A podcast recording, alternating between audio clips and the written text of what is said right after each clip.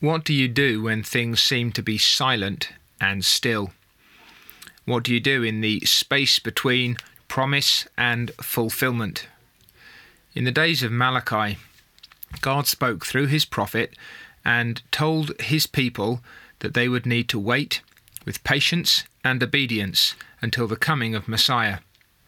He promised them that he would act again. He promised them that he would act in judgment that he would bring down his wrath upon the wicked. He promised them that he would act in blessing, showering mercies upon his people as the Sun of Righteousness arose upon those who feared his name with healing in his wings. And he promised them that they would triumph, that they would trample the wicked on the day that the Lord acted as he would. And in the meantime, Remember the law of Moses, my servant, which I commanded him in Horeb for all Israel, with the statutes and judgments. Behold, I will send you Elijah the prophet before the coming of the great and dreadful day of the Lord, and he will turn the hearts of the fathers to the children, and the hearts of the children to their fathers, lest I come and strike the earth with a curse.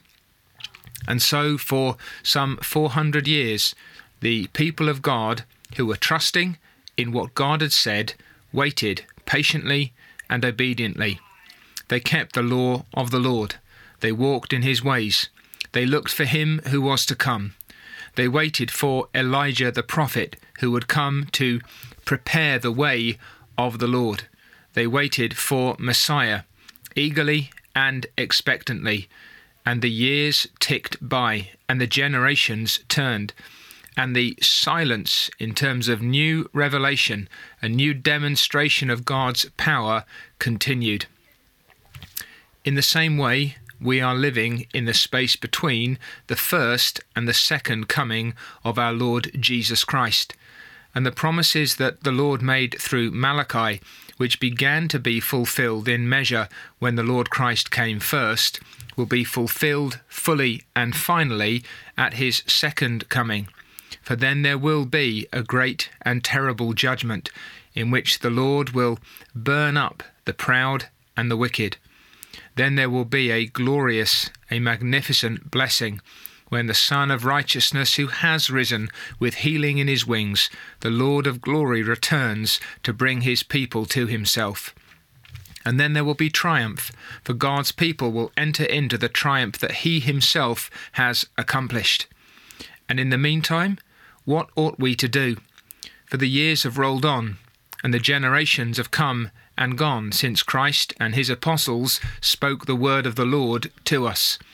We are again in a period of relative silence, where we know what God has said, we know what God has commanded us to do, and we are waiting for the fulfillment of what God has yet promised to us.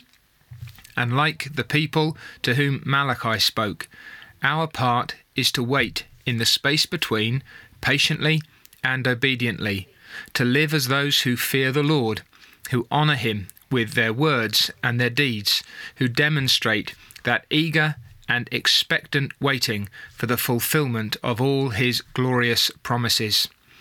Despair and impatience, then, need to be put far from us just as someone like Simeon was waiting for the consolation of Israel on that first occasion, so too we are awaiting our great consolation.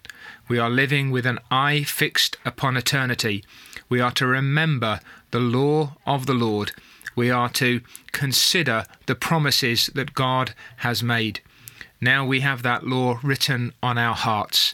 Now we have the promises which being yes and amen in Christ Jesus, are going to usher in something more glorious, more majestic, and most pure and wonderful.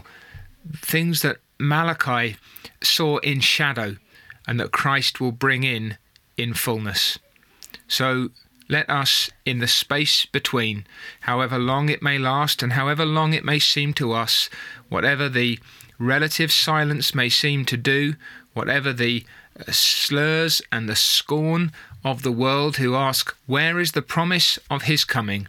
Let us keep waiting patiently, obediently, eagerly, and expectantly for the judgment, the blessing, and the triumph of God.